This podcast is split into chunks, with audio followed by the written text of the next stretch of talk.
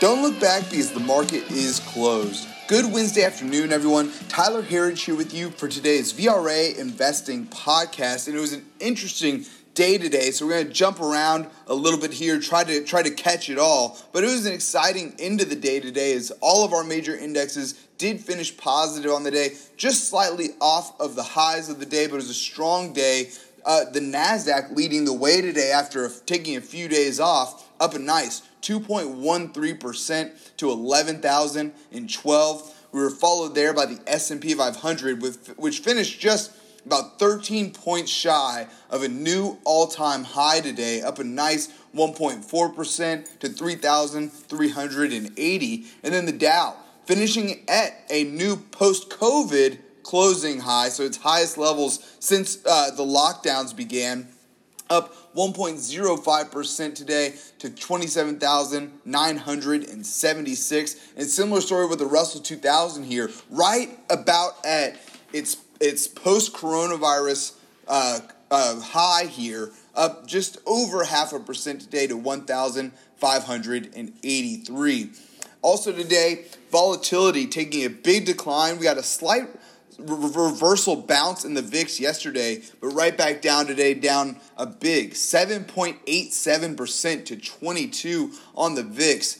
But we are seeing one area here that's a bit worrisome has gotten a little bit of press lately as well, and that is the level of bullish sentiment in the market right now. We certainly haven't seen it in the AAII Investor Sentiment Survey, but we'll get that back uh, later tonight, first thing tomorrow morning, which should be interesting to take a look at has been an extremely bearish sentiment survey. But the fear and greed index is now at a 72, which is its highest level since the beginning of the year, since the early January. That is now a greed reading, so just shy of extreme greed at this point, but still a lot of uh, uh, bullish sentiment out there, at least from some of these sentiment uh, surveys right now. Looking at our internals on the day, this is where we did see a little bit of something that, that makes us take a bit of a pause here. Uh, despite the NASDAQ being our biggest winner on the day, like I said, up a nice over 2% on the day today, we actually had negative volume right up until the close on the day. We did come back positive to as we finished the day pretty strong. So not an immediate cause for concern, but still something that is a little worrisome to us here. And we're going to continue to report and watch this closely. If we continue to get weaker numbers here, it would really start to raise some red flags for us. So, looking at advanced declines, we did get positive numbers across the board here for the NYSE and NASDAQ. Still a little too close to even, though, to really feel comfortable there new 52 week highs to, lows. Not quite the broad numbers of 400 stocks hitting new 52 week highs today, but we did have 195 stocks hitting new 52 week highs to just 25 hitting new 52 week lows. So pretty strong. And on, on the NYSE, just one stock hitting a new 52 week low today. Lastly, as I mentioned earlier, volume coming in just barely better than even for both the NYSE and the NASDAQ today. Overall, again, not great numbers though. A little worrisome how, considering how much we were up today, but uh, uh, not an immediate cause for concern, something that we're going to continue to watch closely here. Now, here's where we saw the strength for the day though, was in our sectors. Tech took back its place as our market leader today, up a nice 2.3%. And so, best performing sector today makes sense as we got the NASDAQ leading the way. Uh, but a little interesting tidbit here Apple and Tesla both now confirming that they will be splitting their stocks at the end of the month. Apple up a nice 3.3% today. Tesla, though, up a huge 13% on the day today. Uh, continuing to watch this short squeeze play out. It's going to be fun. Can't imagine betting against Elon Musk right now.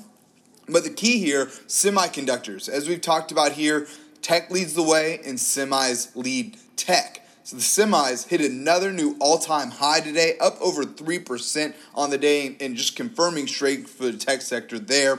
But we got a number of new all time highs from our sectors on the day. So after tech, we were followed by healthcare today, which hit a new all time closing high today, followed there by consumer discretionary, also hitting a new all time high today. Next up was utilities, not an all time high, but a strong day today. Then back to new all time highs again, followed by real estate, which HGX didn't get its all time high today, but the home builders ETF did. And listen to this the housing index is now up 114% in just the last four months. And as a little bit of a bonus here, this is not an S&P 500 sector, but still worth mentioning, the transports up again today, also continuing their recent tear of hitting another new post-lockdown high and is up 70% in just the last 4 months.